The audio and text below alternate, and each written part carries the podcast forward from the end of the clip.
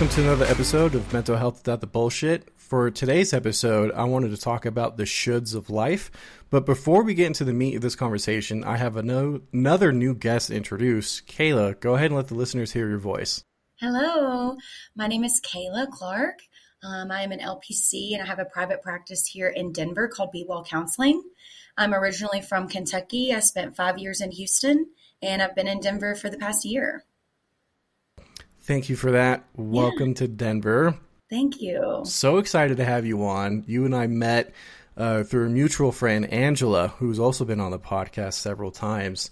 I'm glad she introduced us. We we hit it up very well during our first meeting, and you wanted to do a podcast episode with me on the shoulds, mm-hmm. something you work closely with, something I work closely with. Before we get into any further details, what is a should? What are we, you and I, even talking about? Mm-hmm. So when we think about the language that we hear often that kind of molds what we're supposed to do with our life, the direction that we're supposed to go, we hear lots of shoulds. And so I kind of like to define shoulds as inflexible expectations. There's not a lot of gray. So we're just talking about I'm supposed to do this or I should do this. And if I don't, then what does that mean? I love that. Inflexible expectations. Where do these even come from? We usually get them from society as a whole, you know, the, the way that the world moves, telling us what we should do. We also get those from our immediate systems, our immediate family systems growing up, uh, the morals, the beliefs that we're grown up with or that we're taught. And then often there's a, um, a discrepancy between what our family systems say and what the world says. And sometimes they're exactly the same. And so trying to find ourself, our individuality in the midst of the world and our family systems telling us which way to go and how to live our lives. I love how you framed it, that some of the shoulds are congruent with who we are, part of our identity, our, our sense of self. This is something I struggled with as a therapist in general. A lot of my professors, a lot of the, the information I gathered before becoming a, a full-fledged professional in this space was a lot of shoulds as far as how I should operate as a therapist, what I should charge, the hours I should have, the clients I should see. For sure. And for me in particular, for those who've never seen my face, um, I'm an immigrant. My parents are immigrants. I'm a first generation American. I obviously don't look like your average American. And so a lot of people push me towards I should go see other minorities specifically and only minorities because I am a minority therapist. And for those of you who don't know, I'm Colombian. Both my parents are Colombian. Both of them are immigrants. And I followed that at first. And it didn't work too well for me. It was hard to get clients that way. I was interested in more things than just this uh, ethnic minority and mental health. But everyone kept telling me I should do this because I'm brown, basically, mm-hmm. is how I how I mm-hmm. took it. And I've no fault of theirs. I totally understand the majority of therapists in the world, particularly in Colorado, are predominantly white. There isn't a mass amount of representation for ethnic minorities. Mm-hmm. And I do have plenty of minority clients who identify as minority, but I was restricting myself to only those individuals because people told me I should. Mm-hmm. You're having a reaction, not that anyone else can see. What yeah. runs through your mind when I was telling you my personal story of engaging in the shoulds of life? Yeah, I really appreciate that. So what I'm like hearing is usually people mean well. When they are like trying to guide us and saying, you should do this, or you have you thought about this? You should, you should, you should. And they usually mean well, or they have Um, especially when I think about people in our family who are older than us, who have more life experience, who are trying to guide us in a in a good direction. Often they just mean well for us.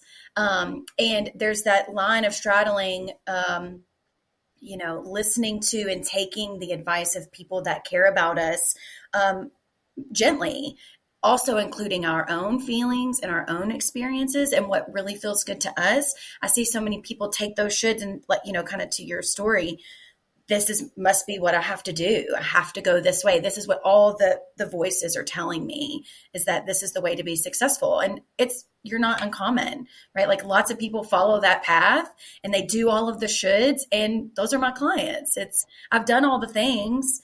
I've done all the things that I should do or that I'm supposed to do, and I'm still feeling unfulfilled. Um, what, what, what did I do wrong? Where did I go wrong? And it's really not a matter of doing it wrong. It's just a matter of realigning with who you are. We can accept the people in our lives who are trying to guide us.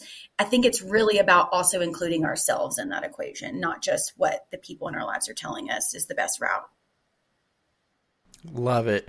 Yeah. That's what happened to me. I was yeah. I was slightly unfulfilled as a therapist because I was doing all the things I, I should do. Not only the clients I saw, but also the rate I had at the time, my hours of operation in private practice, um, how I give therapy and what that looks like. I also had plenty of people told me I should, uh, you know, focus on men with anger issues and get into anger management. And it's something I do inherently because it just kind of comes with the territory of being a therapist. You'll you'll find anger issues, but it's not something I want to solely focus on because I'm interested in so many different parts of a person's mental health and so many different demographics and different types of therapy modalities. It's always been a challenge for me to pick any one particular thing, but that's something people keep telling me I should do is pick mm-hmm. one thing and stick with it. And I've learned mm-hmm. to say, fuck that. I'm going to just do what I want to do and fulfill my own needs because yeah. this is what makes me happy. And this is what makes what I do sustainable, is not focusing on the shoulds. And one thing you had mentioned prior to us recording is an immediate system. Mm-hmm. Could you define what you mean by an immediate system and how that in- interacts with shoulds? Yeah, our immediate system. So I think about, you know, who, who did we grow up with? Our caregivers, our parents, Uh, people, adults that we really looked up to, coaches or teachers, like people really like tight knit, um, who have encouraged us, who do mean well. So when I think about immediate system, it's those, who are the people on your favorites list, probably in your cell phone, right? Like who are those contacts that you're going to call? Um, the ones that mold us, that encourage us, the ones that, um, teach us the morals, the values, the right from wrong from their experience.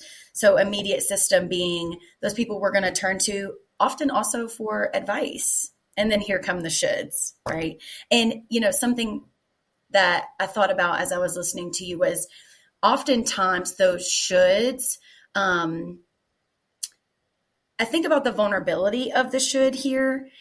And let me gather my thoughts for just a second. Often when someone is telling us what we should do, if we decide not to do that, and then it turns out to be the right thing because someone that's older than us is trying to guide us and tell us, like, don't do this thing that you're wanting to do. You should do this. I hear a lot of um, fear of being told, I told you so. It's really common. The fear of like um, disappointing this person or these persons who are telling us which way to go, and the fear of the I told you so. And so often the work that I even do with like um, older parents is not, sh- I mean, essentially that's shaming someone. Um, and so when we already have the vulnerability, and then the fear of if we did it the way we wanted to and it turned out not to be the right way, the fear of being vulnerable and, and letting these people know I didn't do this. And then we feel shame if we're if we're met with, well, I told you that wasn't going to work, or I told you what you should have done. And so even hearing the the difference in um, being responded to when we when we are able to say, oh, gosh, I tried to do this my way and it didn't work. The vulnerability of the I told you so. And I hear that a lot. Personal life and with clients, you know, and then we're in a position of what do I do? Um, the vulnerability and the bravery and the courage that it took to try to do this the way that I thought was the best way. And that actually turned out to not be the right thing. Like I'm thinking about for you as a therapist, you know, what if the way that you wanted to do it hadn't worked out? And then we have to kind of put our foot in our mouth and say, oh gosh, maybe I thought about that too soon, or um, maybe I acted, you know, t- too quickly on, on this thought, or sometimes there's even a rebellion of like, all these people are telling me I should do this. So fuck it, I'm not doing that. I'm going to do it the way that I want to. Um, so just listening to you, I thought about the the fear of the I told you so if we went against the the should. Regardless, those are still um, inflexible expectations that are being put on us. And regardless, we still have to come back to self. What is, what feels like the best thing for me? And the ability to, uh, in the face of the I told you so, is say, you know, I tried and it just didn't work for me. And so now I'm here trying this thing again. I see that I told you so's often shaming people um, away from vulnerability and getting back into the, well, maybe I should just do what other people tell me to do. I love that. As as you were talking, a couple things came up for me in regards to shoulds. Essentially, ignoring the shoulds and doing what you want requires vulnerability and self-acceptance, which is something that's not always easily obtained um, in our individual headspace. And that also, you have to put yourself out there knowing you're going to come up against the shoulds, almost like a wall of things not to do, but it's not something you've set for yourself. Uh, for example, me starting this podcast, I had a lot of things I told myself I should do. And then I realized I was starting a podcast to avoid the shoulds. So then I sh- should do what I want then. And yeah. I should should myself in a way that's healthy and constructive. And yeah. I had to accept that I'm not going to have a, a typical podcast format in terms of releasing episodes or how I conduct myself in a podcast episode. Um, you know, who I interact with and how I interact with that individual. It requires me to be vulnerable and have self-acceptance for what I need and want, put myself out there. So a lot of the shoulds of life, and you and I working with individuals who are dealing with shoulds and shame and guilt and feeling rejected, it's also a lot of it is vulnerability work then. Would you agree? Absolutely. Absolutely. When I was thinking about this and preparing for this with you today, just Brené Brown comes up so often for me. So much of her work is about vulnerability. She wrote Braving the Wilderness, which is essentially this, the wilderness being your truth and how we have these rigidities, this like black and white lens. Um, and how do we live in the gray in a space that really is vulnerable for us, but also is more aligned with us? Absolutely. one hundred percent. And so people who follow the shoulds probably struggling for their own acceptance, vulnerability. Could, would you, could you also argue that following the shoulds is a way to people please to gain acceptance?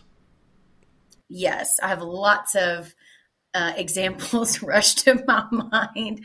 Um, but it again, back to what I said about the being afraid of the I told you so's, or the um, if we're not encouraged to trust ourselves or believe in ourselves, or we're not encouraged to uh, make mistakes or explore things that are in our best interest. If we don't have safe people to to hold us in the in the, in that vulnerability, um, then the people pleasing absolutely increases. It is a matter of what do other people want from me, and that's what I should do. Um, often there is a fear of like disappointing others, and I see that a lot more in the immediate like family systems than I do in like the big picture. It's, well, I don't want to disappoint my mom, or I don't want to disappoint my dad, and so I should go visit for the holiday, or I should send them this because I've done it, you know, every year, or, um, you know, lots of examples, you know, if you're listening and you're thinking about all the shoulds that you probably have within your family system, they can be a lot and they can be really heavy. And so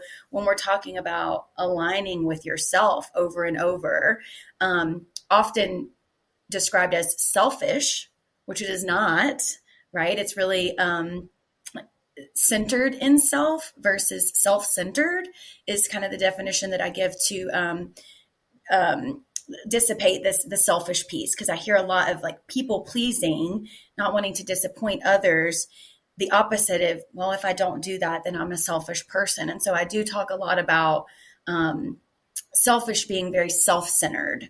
I don't care about anybody else or anybody else's thoughts or anybody else's feelings. I'm just always going to do whatever I want to do. And that the difference in that being centered in self is, oh, I'm a person too. And how I feel about this and my energy to give to this is also valuable and is also important. So I'm going to start here and then make my decisions from here. Um, and that kind of is the antidote I see often to the selfishness that I see absolutely tethered with the people pleasing. I love the you describing being selfish in comparison to centering. Mm-hmm. I have not ever found a way to help my clients differentiate between the two. So that's mm-hmm. mine now. I'm just going to use yeah, that. Yeah, take it. So, it's great. Yeah. It's great. And it re- I get that reaction from clients, right? They're like, but I'm going to be selfish. And so when we just give this definition, it's very clear, like self-centered versus centered in self. Um, it often gets a, oh, okay, because I'm not a selfish person. But I, I will say I, I see this more often in women, um, that that selfish piece of like, if I cared about this person, then I should do blank. Um, and so I see like lots of care about who I am as a person is tied to all of these shoulds, um, and these musts and these have tos, um, that are not always self-aligned or centered in self first. It is absolutely pulls out the people-pleasing tendencies. I love that you brought that up with the, the, the difference in, in how this presents in gender, because I have seen the same. I don't have probably as many female clients as you have. Um, what I work on with my men, it's, it's a mix. They're usually on one or two extremes.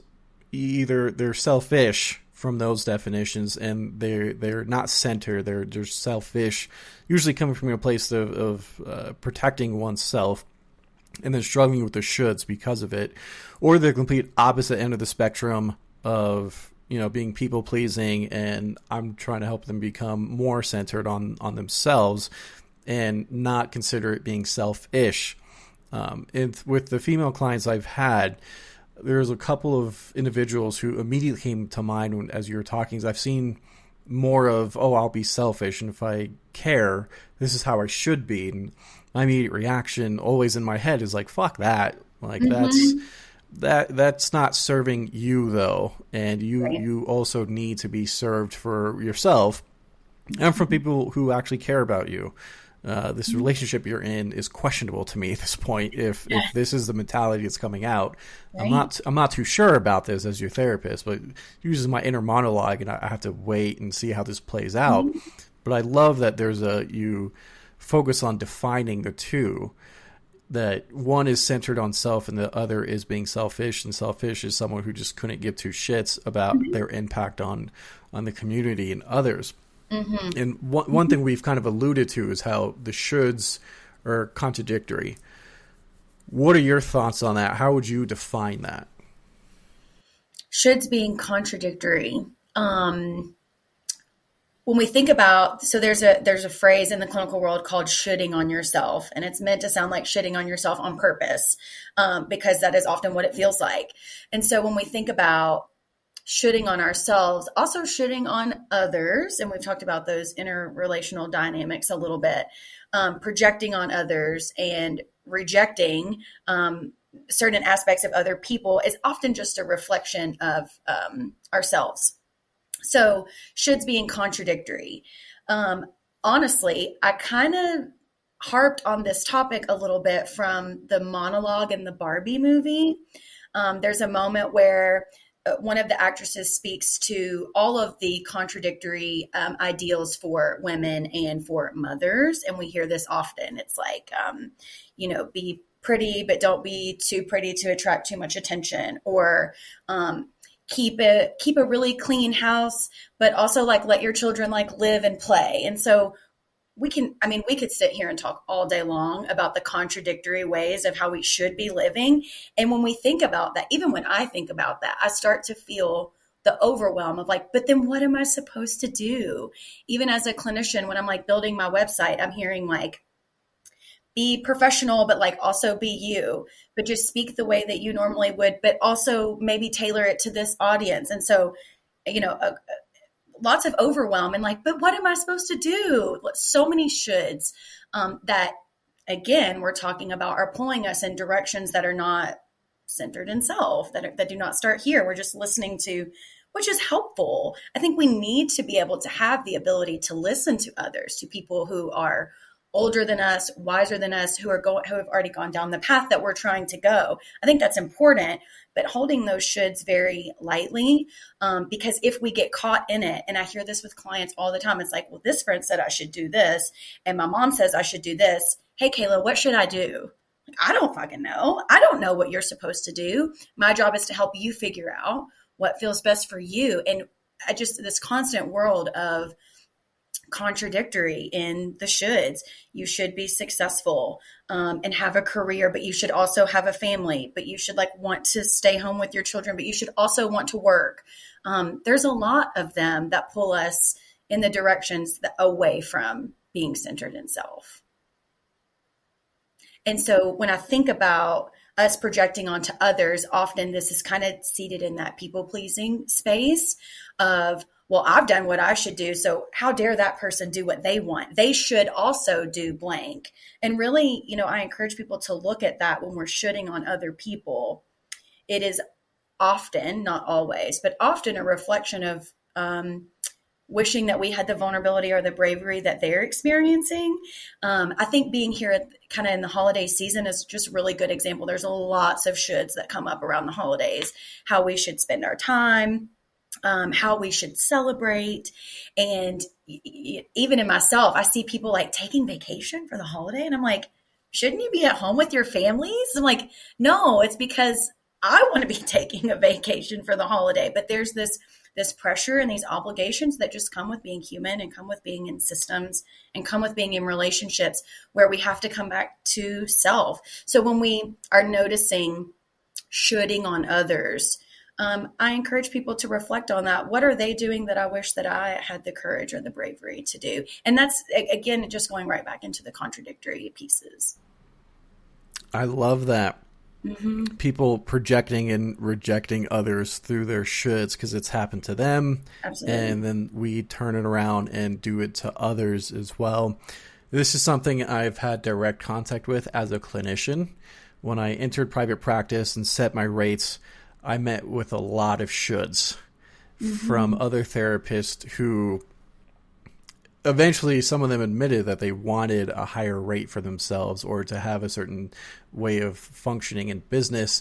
And those are the first people who I felt rejected from, mm-hmm. telling me I, I should do things differently. I should lower my mm-hmm. rate to twenty dollars an hour. Mm-hmm. And I'm thinking that's financially unaffordable. So no, but whatever. yeah. And I met with a lot of that. Mm-hmm. And it, it took me a bit of time to come to terms with they were projecting. And my definition of of a projection is denying something about yourself and attributing it to another person or thing. Absolutely. Such as your example of, you know, shouldn't that person be with their family instead of going on a vacation? But the reality is you have to admit you're the one who wants to go on mm-hmm. the vacation. It's just not something that's happening right now. Right. And so then this, this sense of rejection and, uh, you know, guilt, shame, envy, a lot of uncomfortable thoughts and feelings come up when we interact with the with the shoulds. Mm-hmm. Um, and we end up rejecting another person's authenticity, which is something you and I talked about as well, something you, you approached as well, is they're doing what they want. How come I can't is not something that comes up. It's they shouldn't, because if they don't, then I don't have to feel bad about myself. And so by rejecting their authenticity, we're we're effectively dealing with our own. When you see this in clients, what do you do? How do you help? Mm. What comes out of your mouth in these moments when you're noticing that they're rejecting someone else's authenticity because of how it reflects on them? Mm-hmm. So I've actually been thinking about this, and um, I, I get a lot of pushback on the shoulds. Um, and just like everything, there are exceptions. Okay, this is not black and white. We're literally talking about this not being a black and white situation. Um Often should can be replaced with need and want, the words need and the word want. And I think when we remove the should, it helps us get a little more clear on, do we need this thing or do we want this thing? So to answer your question about clients, I will, usually I just call it out like, oh, there's a should. All my clients know that I have an ear for that, and we'll stop it and we'll catch it. And so usually I say something to the effect of, says who? Who is saying that you should? Or who is saying, who says who? Even just that question, usually with a little bit of digging, we hear it's somebody else's voice in here. This is mom's voice. This is dad's voice. Um, this is grandpa's voice. Somebody else's voice here, or that our own voice that is just in our own denial, like we talked about the projecting piece. Um, just the exploration of says who, whether they're talking about themselves or someone else, gets us into a place of curiosity. Um, and I think that's a big piece of the shoulds, is the ability to be curious can be very uncomfortable. Um, it kind of aligns itself with, you know, cognitive dissonance. It's like, but if I just say that it should be this way, then I don't have to critically think about it. And I just get to do it and ignore, and everything feels great. Um, and there's a deeper level here. And usually if we're operating that way, we see the projection on others a lot more often. Um, if we're in our own denial about a lot of things. Um, so just the simple question of if, if you find yourself shitting on someone else or even shitting on yourself, just asking, says who? Who tells me that this should be this way? And if we get curious about that and we change the should to need or want, we can get there a lot quicker. We can get to the basis of, do I need to do this? Do I want to do this?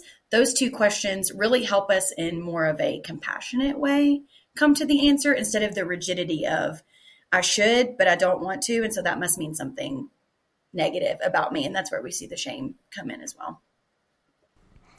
Various things came up. One thing I find really interesting that we both do with our clients when it comes to shoulds is challenge and question says who. Mm-hmm. I don't know, whoever the first person was that decided this is like a thing, thank you. Because yeah. I use it almost every day yeah. when I hear a client, well, this is how it needs to be. I'm like, says who? Yes. And yeah. the way I, I personally help my clients identify between a, a need, a want, and a should is, from from my perspective, shoulds are primarily coming from society. It's an external voice that's not the client's own individual voice in, in their own head. Right. And so when I ask them, you know, is it something you should or do you need or want this? And they, they'll push back and it's like, well, I, what's the difference? I'm like, well, one is literally for somebody else and the other is for you. Because shoulds are for others mm-hmm. and needs and wants are for ourselves. So are you doing this for someone or for you? Which still creates a little bit of confusion. But the point for me in doing that is to get them to look at it and evaluate it, because a lot of people don't. And there's a lack of boundaries between themselves and their environment. And they often struggle to distinguish a should between a need and a want. Mm-hmm. And you just have to kind of sit with it and see how your body reacts to it, see what kind of thoughts or questions come up. Um, because a lot of the times these shoulds are other people's voices in our head that we think are belong to us, but mm-hmm. they don't. And so you don't actually have to listen to it. Mm-hmm. Um, and so if it's something you need to do, then you, your own voice will, will tell you that. Your own body will say that. But if you don't mm-hmm. need it and don't want it, you're running the risk of going through with a should that really probably has nothing to do with you as the individual and won't really feel fulfilling or satisfying or had any kind of return on, on your investment of time and energy or, or just general give a fuckery, as I like to put it. And I love that you also have questioned, you know, says who, because that's the first thing I say to all my clients is says who. From from your purpose, from your perspective, what is the purpose of focusing on the shoulds? The purpose, why do we, why do we focus on them? Um, often they give us a sense of direction. Again, we're talking about people who are older than us, who maybe done things that we're trying to do. They give us a sense of direction, um, maybe even motivation. I think about things like you should go to college, you should have a family, you should buy a house, all of these like societal pieces. It gives us motivation to these like life, like milestones. Um, and I think sometimes, I think on a surface level, because it gives us some sense of like normalcy, right? Like I'm doing all the things that I should be doing, that everybody else around me is doing. Um, so if we have a sense of like normalcy and we're not having to sit with like disappointment, or being curious about ourselves can be really uncomfortable. And so if I don't have to be curious about what I need to do, and I can just check off these boxes that the people that I trust and care about are telling me to do, then this will be fine. So I think it gives us a sense of normalcy. Again, I'm coming back to the holidays when we show up in all of these systems that we're not in constantly, and people are asking all of the milestone questions. If we're able to say yes, yes, yes, yes, then it really does fulfill the sense of like, I'm on the right track. I'm doing what I'm supposed to do. Um, I belong. I think it gives us a sense of the belonging. Um, and then we look at those. There's tons of information out there about how to have boundaries during the holidays and how to, how it's okay to not have these milestones, and how do we shut down conversations um, if we aren't doing the things that we should be doing. That's really difficult. And so we can imagine, you know, being bombarded with questions about, have you met all these life stages yet? And you've decided to not go that route, can be really intimidating. It takes a lot of um, uh, courage and bravery to have hard conversations like that with people who care about us and like want what's best for us.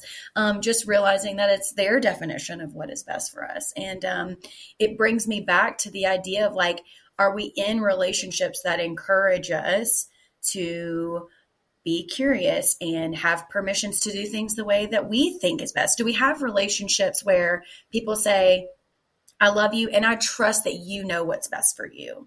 And even saying that out loud, something I say often to clients is like, I trust that you are going to make the decision that is best for you. And sometimes that's all we need is somebody to just believe that we know what's best for us. If we're brought up in systems where the adults in our lives know what's best for us, not us. So it, it, I always, and I'm just this kind of therapist, I'm this kind of person, I'm always going to go back to our childhood and how we were molded, how we were encouraged to fail, make mistakes, learn from those, and it not be a shameful thing. Um, and again, we're talking about the curiosity of having to sit with, was I brought up in a space that encouraged me to be vulnerable and trust myself? Often in my experience, that's not always the case. There's a lot of, there's a lot of shoulds that come out of those systems. Out of care also. As you're talking, what, what struck me, sh- shoulds to me is a function of extremes. Yes. What I've noticed in a lot of my clients, They they operate on extremes because it's technically easier. Mm-hmm. Because if you're on one end of an extreme spectrum or another, then you don't really have to navigate. This okay. is just the definition. This is it's pre-written for me. There's a script to this. I'm just going to follow the script because mm-hmm. this is what I should do. And then everything will be good. Mm-hmm. Oftentimes that extreme black or white thinking is detrimental to a person's mental health because there's it's not congruent with who they are, and they're unfulfilled anyway, but they keep engaging in it. And so shoulds to me is another form of operating on extremes and avoiding navigating, you know, who you are as an individual and how you fit into the grand scheme of things. What are your thoughts? What's coming up for you? Man, I, I am feeling this sense of like, not existential crisis. I don't think it's that big, but this like, oh no, who am I then? I have to figure this out. Um, it, it can be very uncomfortable. It can often not feel safe if we are trying to take a journey that feels best for us, that is against everything that the people who care about us and love us are telling us to do. Um, having to not only have the courage and the bravery to figure it out for ourselves, but then to advocate for ourselves in the face of these other people, that is quite the challenge. And, you know, with my clients, it, this is, this is kind of the, in the same light of the rigidity of the shoulds, is like this idea of know better, do better. And I rebuke that constantly because it is not that black and white. It's okay. I'm going to learn. I'm going to know. And then I have to practice those new things in order to get to the do better. Um, I hear so many, so many shoulds from clients that say, well, I know that I shouldn't do this, or I know that I should do this. So why am I not doing it? Or why am I, why am I doing it? And there's so much shame in that little space in between when we know that something is better for us or not good for us. And then we're doing blatantly the opposite because we're still getting something from doing it, whether that's a sense of normalcy or a sense of belonging, or we get to avoid shame. There's this hole in the middle of that.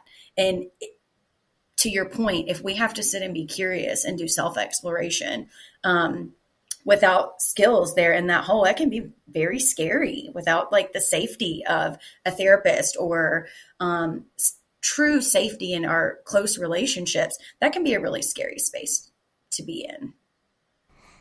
Could you argue that going along with the shoulds is another way to deflect from oneself? Absolutely. Yes. Yes. Again, it may, it brings me back to the, the normalcy pieces, the not having to be curious. Um, and, and I will say too, I, I don't know that we are encouraged to even think about it that deeply. It's just like, these are the, these are the life milestones that you need to complete in order to be like successful and happy. And so we already have a roadmap. So I absolutely see where people, and myself included, it's hearing like you included, right? We've like just done these things that people tell us we should do. Um, and sometimes that works. If it, if we do those things and it actually ends up aligning with us and it feels good for us, then great. And there will still be that I told you so's. I told you that would work out for you.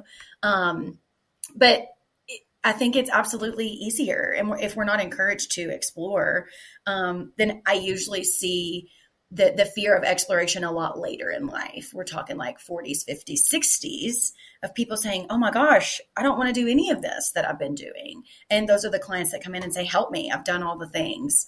I have the the job and the car and the kids and the family and all the things. And I'm really unfulfilled.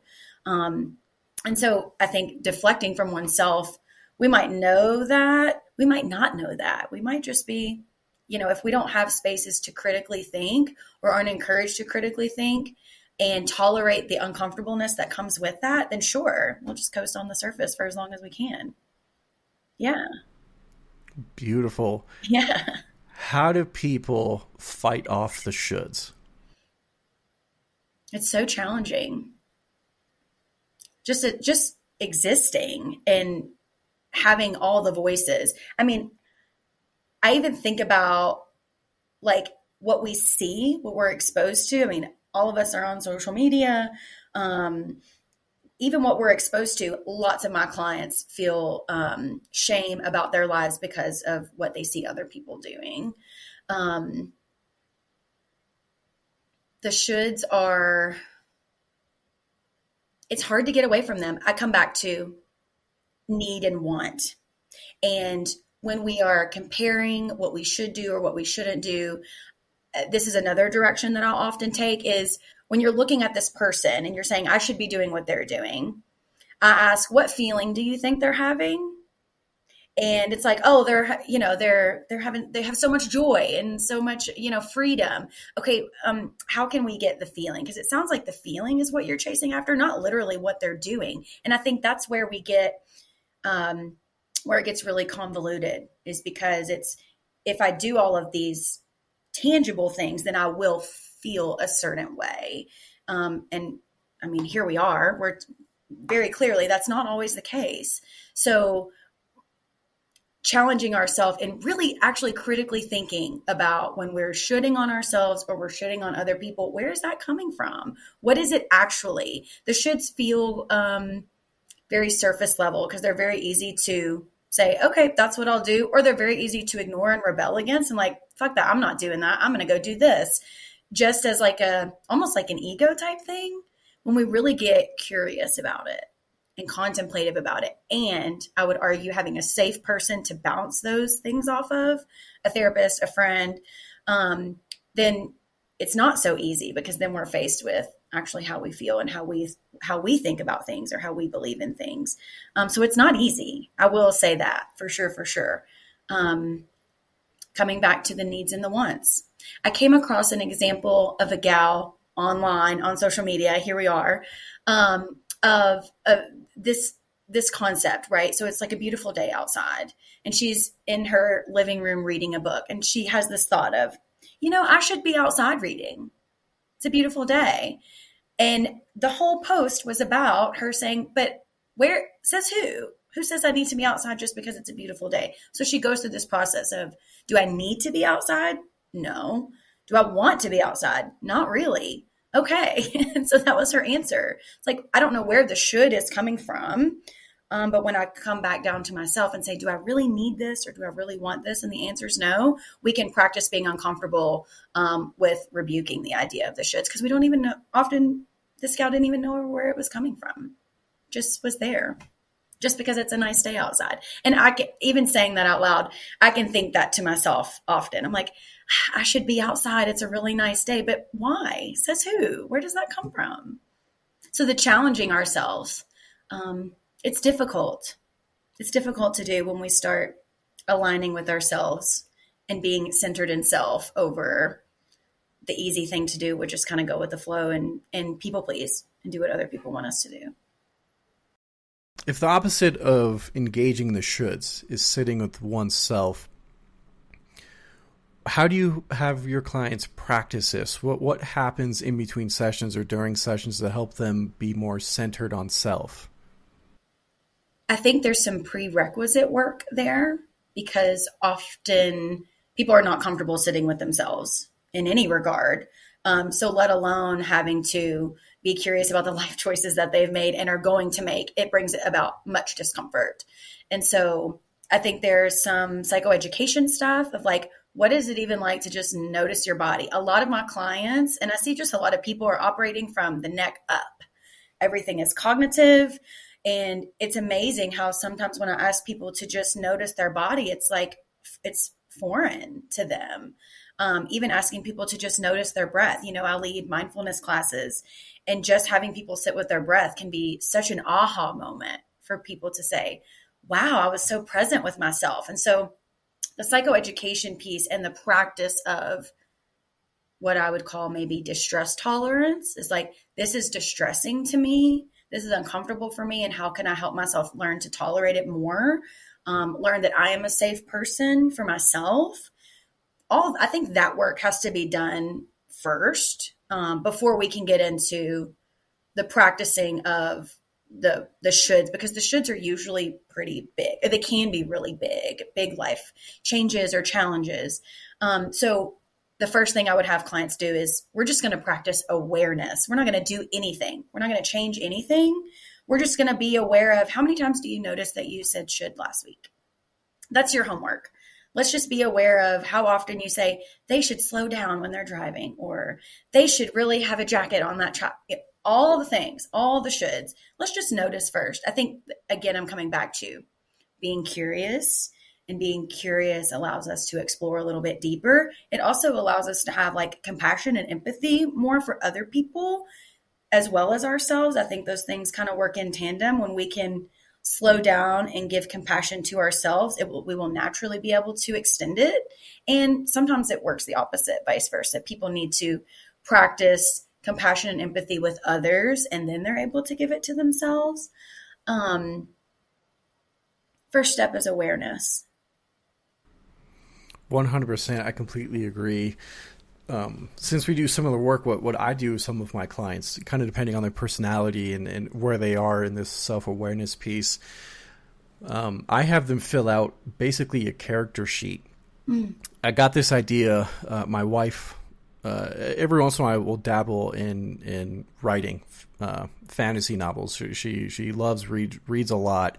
And she had this idea of writing a novel, and she wanted to rope me in um, for the character development, because I'm a therapist. I know people. I know what makes people feel strong, what makes them feel weak, the people or how people are consistent yet also inconsistent, all little details of, of our humanity. And when I was filling out character sheets with her, which is something people can just Google character sheet for, for fiction writing, um, it was very detailed, and I really appreciated, you know, all the little quirks that you can make this person feel real and believable. And by the end of it, and her writing, it felt like a real human. It didn't seem like a character we made up. It seemed like an actual person. Mm. And it got me thinking, I have plenty of clients that just don't know who they are. Like, and sitting with themselves feels too vulnerable. Like, it gets overwhelming. They get uncomfortable. So I often tell my clients, when we study am, anim, animals out in nature, it's very objective. We don't really give a shit what they're up to. It's more like we're just recording information, mm-hmm. how often they engage in this behavior, where they did it. And that's it. We, we framework how this thing functions based off a lot of objectivity and, and data collection. So I started having clients do that same thing. I'm like, take a character sheet, go to a coffee shop by yourself, and just fill it out. Nothing's good or bad. It's just like, who the fuck are you when you're just out there in the wild doing your own thing? Like, what would you objectively write for yourself? And to my surprise, plenty of my clients loved it, because it gave them enough distance that it didn't seem so overwhelming, so vulnerable, so emotional. But they were engaged enough that they started noticing patterns about themselves, even on an emotional level. I had a couple clients come in and be like, anytime I go to a coffee shop, I'm fucking sad. I'm like, well, okay. How come? If you're observing you as an animal out in the wild, what what about this environment brought up sadness? And they're like, well, because I'm fucking there by myself. That's why I don't have close friends or family, because I just keep everyone with as close as a ten-foot pole will let them get close to me. Mm-hmm. So that's probably why I'm depressed. I'm like, good fucking job. That was really deep of you, because I yeah. knew that the day you came in, but I can't just say that out loud this early, because you, you'll just, it'll overwhelm your s- nervous system, and you'll you'll just you'll That's end right. up worse for me saying that. But you need to get here at some point. That's right. And so this self discovery, this self curiosity you've talked on, it's incredibly powerful. I don't think people fully acknowledge that. In order to avoid the shoulds and to be more fulfilled, you, you kind of have to fill out that character sheet and find out like who you are in your own head in isolation, because you're getting constant shoulds from your environment all the time. It's never ending. And even me as a therapist, when now that I've better established who I am as a therapist, I when I meet new people, every once in a while they'll give me, oh, you should do it this way. I'm like, or you could just keep that to your fucking self.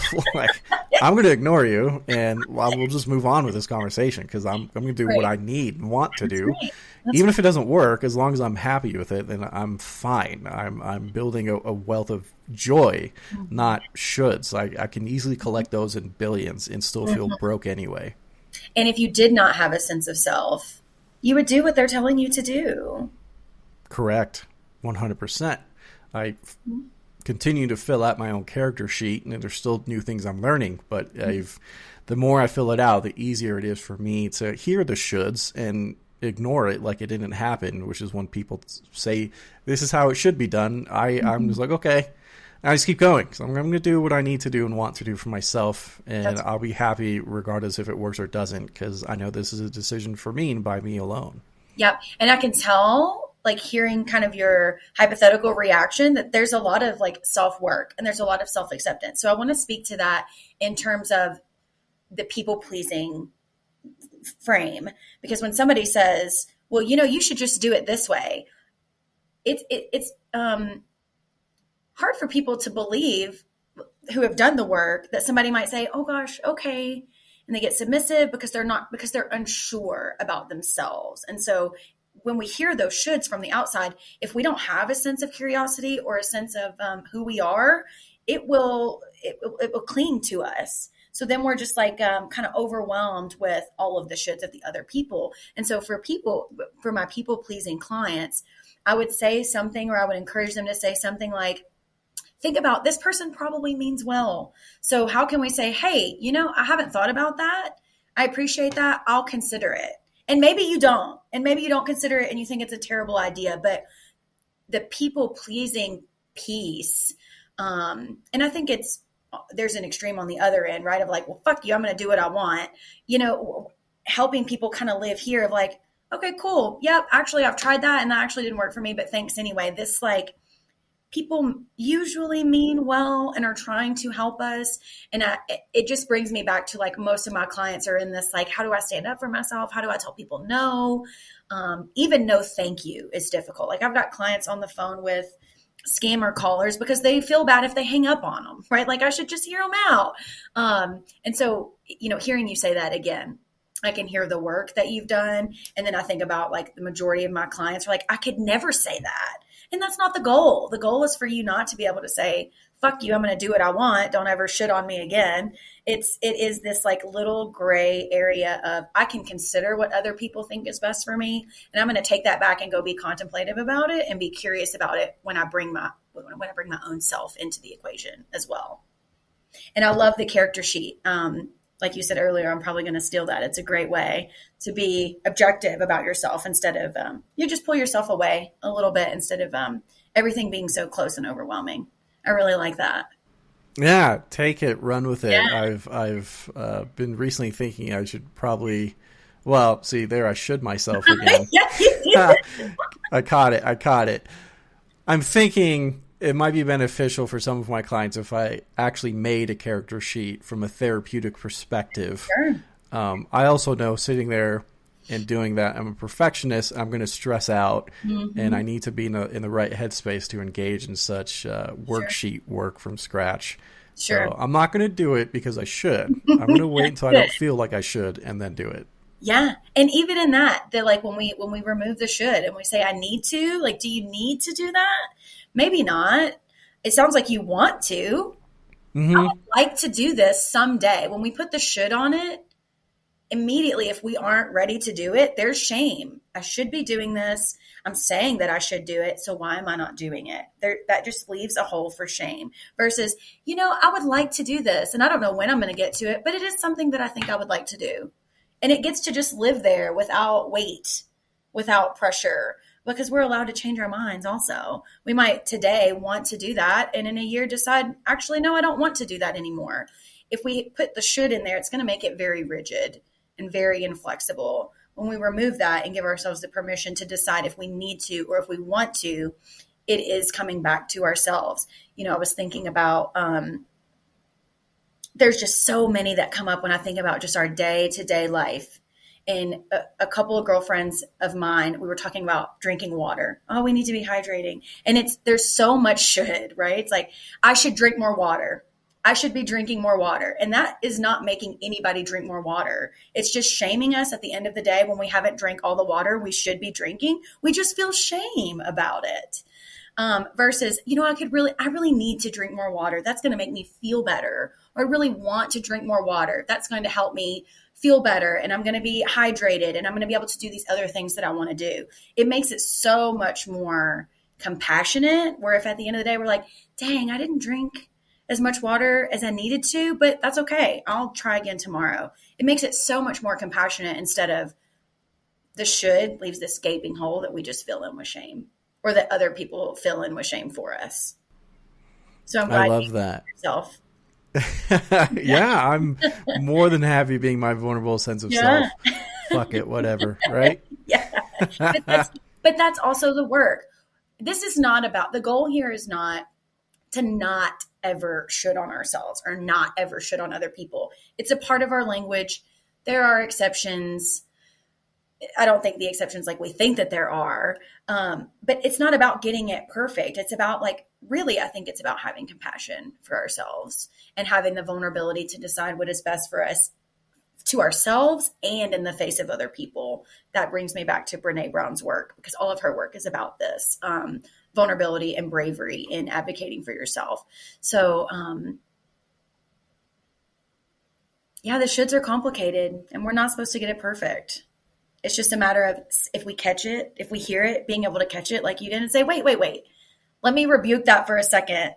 Let me, let me fill in need or want here and see. Usually if we have had the practice of sitting with ourselves, it will feel better to explore it. one hundred percent. How does someone find out if they're focusing on the shoulds instead of their needs and wants? What are the signs and symptoms? I often see this during sessions, and I can kind of gauge it, how my clients describe their lives. But I've always personally, professionally struggled helping people identify that when I'm not around, because it's easy for me to hear it in the middle of a session and point it out and just talk about it. But I, I rarely had any kind of tools to help any of my clients find that for themselves when I'm not around, because that I'm only serving them so far if there's nothing else to give them. So how, how, what do you do? How do you help clients f- discover the, the signs and symptoms that they're focusing on their shoulds instead of their needs and wants? That way they can pick up on it even when they don't talk to you. Mm-hmm, mm-hmm. So this brings me back to the awareness piece of asking folks to just be aware of how often is it even showing up? Um, you know, it, it usually presents itself very concretely. It presents itself in our, in our cognition as have to. And people really don't like it when we challenge this, because they're like, but I have to. And I'm like, but do you? We can almost always input a should there. Like, I should be doing this, not a have to. So even the awareness of have to's, um, I think catching those is really helpful. Things like burnout, like I have to attend all these meetings at work that's being put on my schedule. I have to, I have to, I have to. Often it's our environments that make us feel like we have to. Um, and again, we're talking back to the sense of self. Um, I'm just going to do what they tell me I do because that's what I should be doing. Um, so feelings of burnout, my schedule is so busy. I have no time for stillness. Um, lots of shame. Again, we're talking about shame being a negative belief about ourselves. So I should attend all these meetings, or I'm, I don't have great work ethic, or I don't care about my job. I hear that often, like, well, then I don't care about X thing. Um, feelings of resentment. I did these things for these people and they're not doing them for me now. And so often when we reflect back on that, it was a should. Well, I should go help them move. They're my friends. But now they're not helping me, and I feel resentful about that because they should help me. And we're, there's, there's often a tit for tat. So if you find yourself kind of keeping score, that's often a sign of um, shoulding on ourselves or others.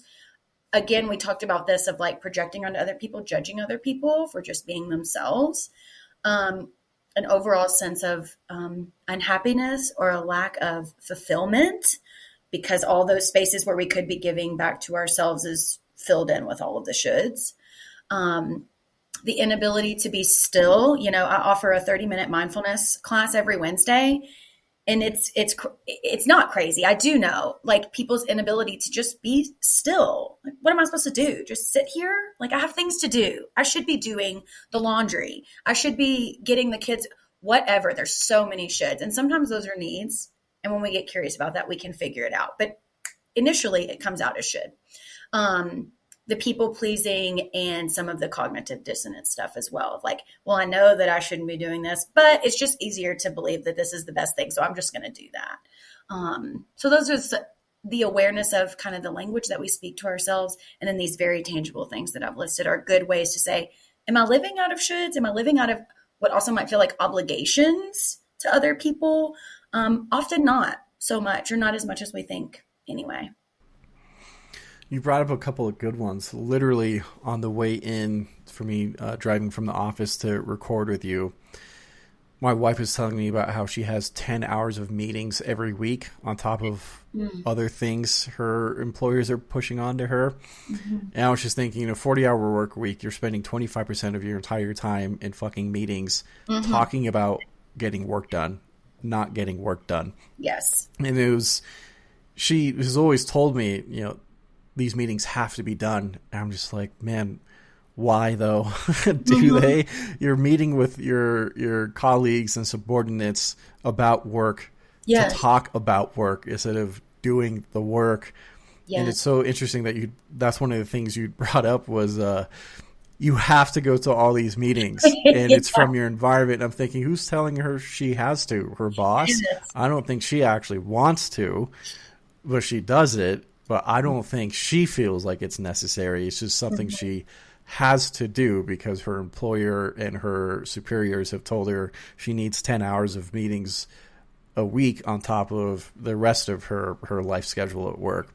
Mm-hmm. And so it was so fascinating you brought that up. And I have a, one particular client who always has a packed schedule, and he's self-employed and often tells me like he needs to do all this stuff. Mm-hmm. And I've challenged it and questioned it. Um, And, you know, we're still working on that, but he also is just like, these are all the things I have to do. And mm-hmm. I've always challenged, how come though? Says who? What would happen if you just didn't do some of this shit? Like maybe yeah. it wouldn't really make that much of a difference, but it's, it's the stuff that we feel we should do. And in place of doing the shoulds, our, our needs go unmet. And that's why we're, we're, we become miserable. Mm-hmm. Earlier you had mentioned honoring yourself through your needs. What does that even look like? Mm. So as we've been talking, you know, like I said earlier, I'm flooded with like all of these examples. Um, and the reason I said that example is because I have multiple people in my life telling me how many work meetings are unnecessary that they have to be at. Right. And I've seen an increase of that since the hybrid um, work life. Um, honoring yourself, again, it is uncomfortable when we ask ourselves, what do we need? Often it is going to be tethered to disappointing someone else. And um, if we've grown up in systems where that means something bad about us, well, we're going to avoid that at all costs. And then we're, I like this phrase, and I use this often with clients, is that we're choosing someone else's peace over our peace. Um, and if you've operated that way, it's really easy to be like, I'll be fine. It's okay. I'll get over it. Eventually, there's something that shows up, feelings of obligation, feelings of resentment. So to have to come back, again, I come from this very compassionate place that says, I know you'd like for me to be there at your birthday party, and I'm feeling, I just can't make it. And I hope you can understand. This person is allowed to be disappointed. Um, their feelings might be hurt.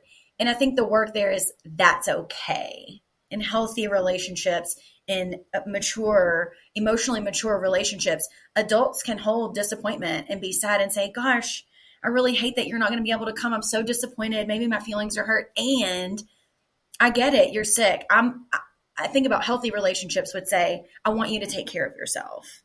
Yes, please take care of yourself. Um, I'll catch you next time. That we can be disappointed and also um, make room for other people's experiences at the same time.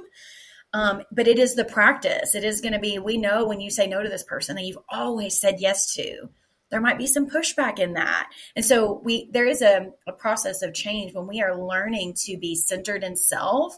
It's going to be uncomfortable and people are not going to know what to do. We've engaged, we've made the relational dynamics the way that they are by operating out of the shoulds or operating out of the obligation because we think that means something good about us. Um, so when we start to challenge that and say, what do I need? The expectation that it's it might be difficult for under, other people to understand why we need that when we've always done it a certain way. And so that's the work that I do with clients is, you know, this is a process.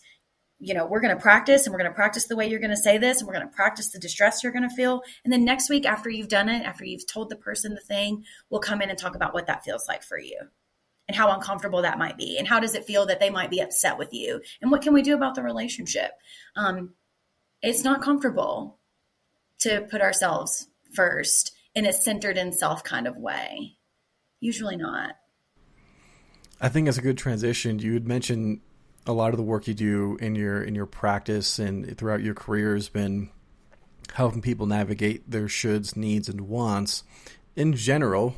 How does therapy help with this? Cause this is, this entire concept, this entire discussion is kind of nebulous. It's it's conceptual, it's intangible, yet it's felt and experienced. And this is where I think a lot of clinicians like us uh, lose that connection between us and the general public is, you know, we operate in terms of diagnoses and more concrete things.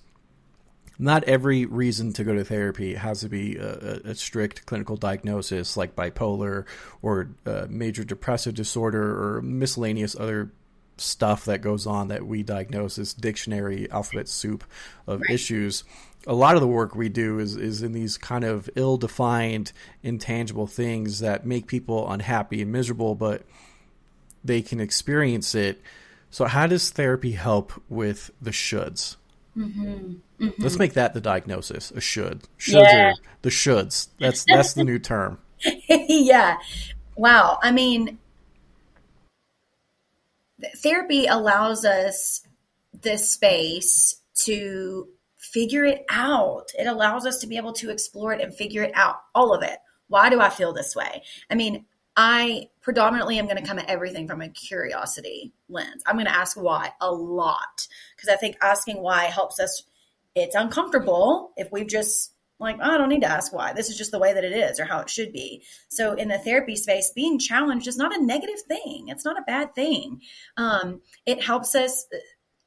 Often I see people struggling with their values, and I think that closely aligns to needs. So when I ask people, what are your values? It's usually pretty the generic top things, right? Healthy, family, you know, happiness. But when I hand you a value sheet of over thirty-five different values, we're like, well, I care about all these things. Well, of course you do. But if we could narrow those down, you know, this is kind of coming from acceptance and commitment therapy lens. It's like if we can narrow this down to like your top three values, even the experience of people moving through having to mark out some of these things that they think are valuable to them, it's deeply uncomfortable to have people mark out the word family because, yes, it's important, but they're a single person in their thirties and their extended family is all over and they don't have that immediate system. So the therapy offering a place to explore what is actually important to me, what is actually important for me and the life that I'm wanting to create and the life that I'm wanting to live. Um, so a place to reflect and get clear on our values, discovering what do we need um, and not just what we need. In my work, I'm going to help you figure out how do we get that also. It's not just knowing, it's the process of knowing and then doing. So what are my needs and then how do I make that happen? And what are my values and how do I start living by that? Um, I love my position of being able to challenge people because um, it's not like in natural character for me, but to be able to have people come in and say, help me figure this out, and get to push those buttons and do that, do that challenging work of helping you discover who you are um, without the outside voices. So then I think about the therapy space is a very safe, protected, private space for honesty and vulnerability to grow. It's usually pretty uncomfortable at first, or it can be if we're nervous to it, or if there's shame or shoulds around even going to therapy. You know, I really love working with men, and a lot of the stigmas that I hear is like, you shouldn't need to go talk about that. You should be able to just deal with it.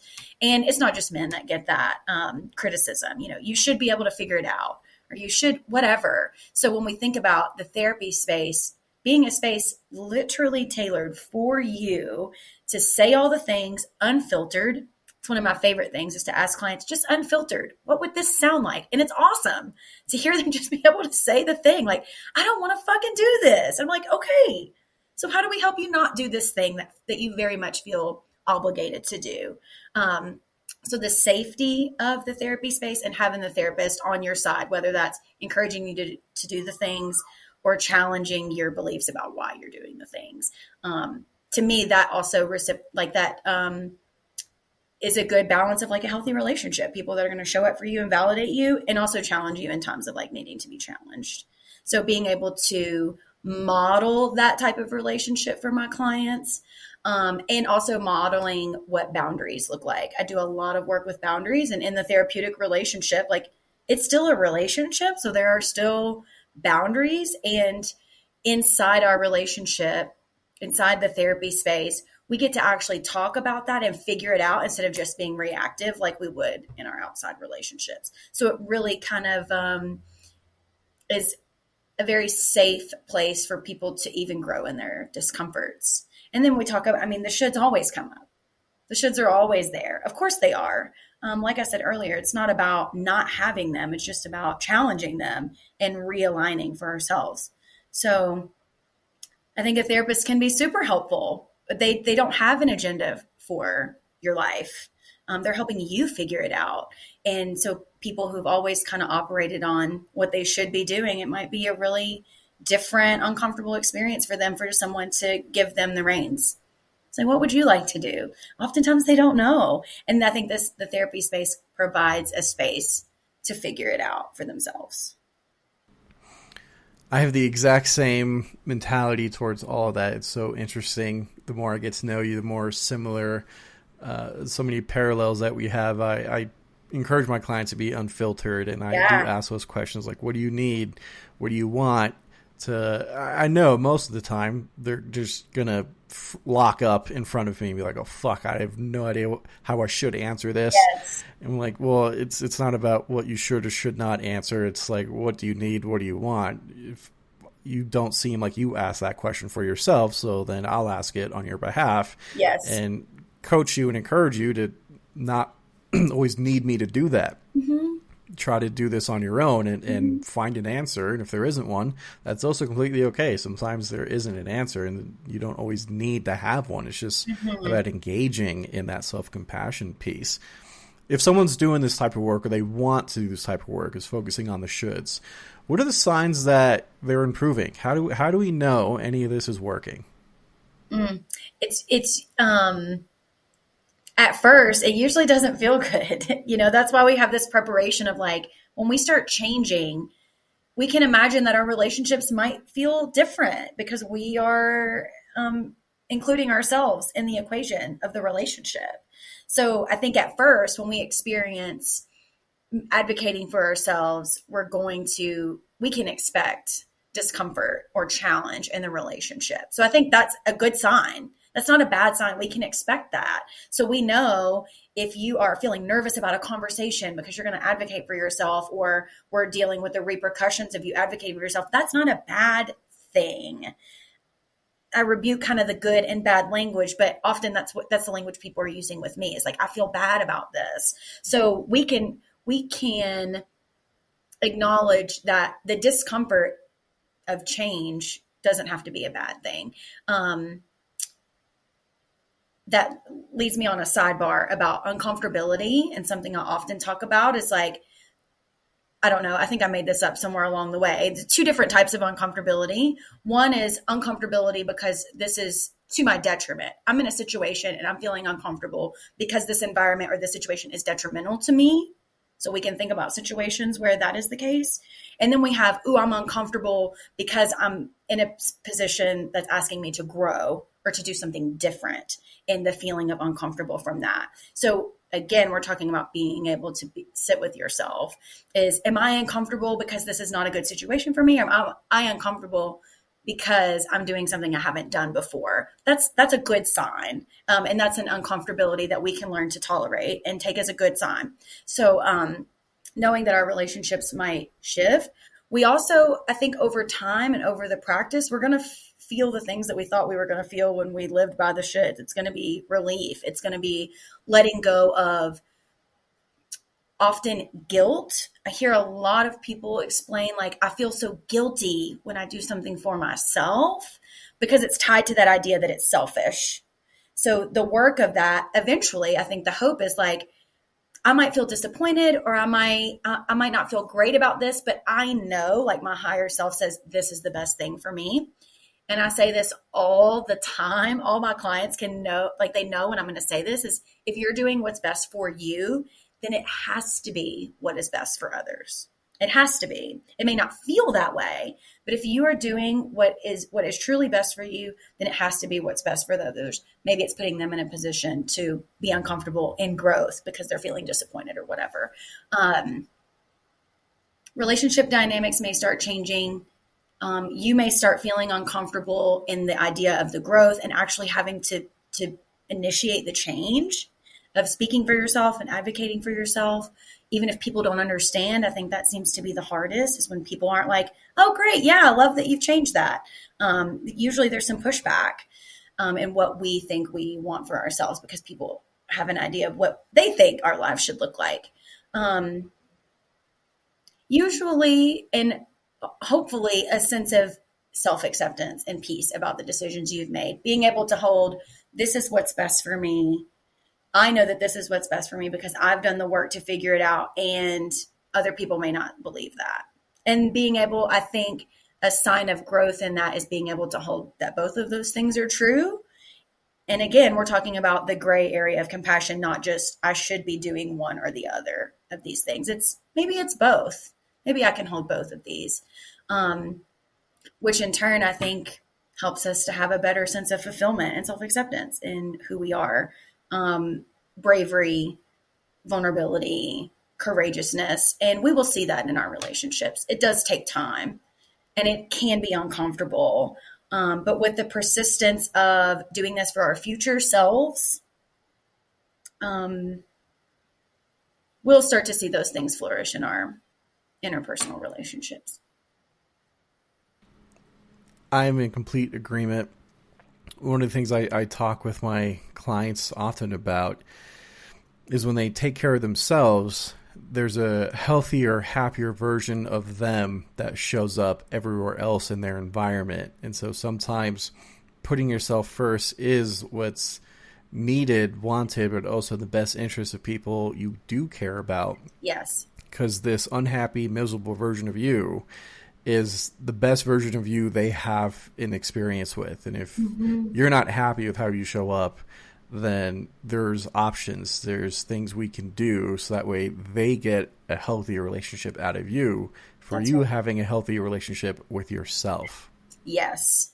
Yes. And that extends to the empathy. When we're talking about those interpersonal relationships that are really important to us, when we have space to honor ourselves, Um, then it allows the other people, the, the person on the other end of that relationship, to say, hmm, well, they're taking care of themselves and I'm not upset about it. So maybe I can bail on the next thing and, like, that be okay, because it can be okay.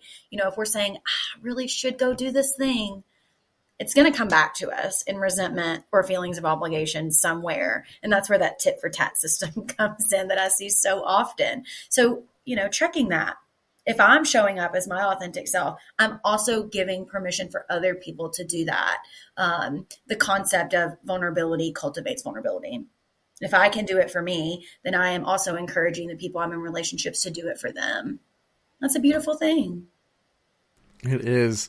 Kayla, this has been an absolute blast. Thank you so much. Of course. It's it's been so much fun to talk about this, and we, we have so many parallels in how we operate, and it's it's so refreshing, and it's been yeah. so fun to get your perspective on a lot of the same work that I do and to share my experiences with you.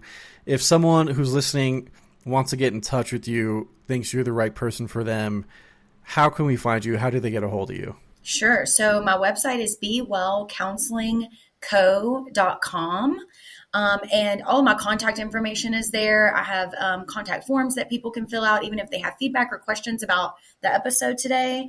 Um, I welcome the continuation of the conversation or curiosities that people have. You can also email me, um, Kayla at bewellcounselingco dot com.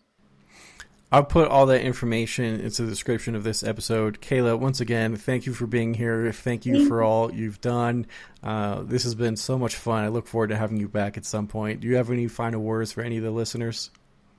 Uh, sure. Um, check your shoulds and don't shit on yourself or shit on others. That's my final. You heard it here first. Don't shit on yourself or others. For all of you who are here, thank you, and I'll catch you next time.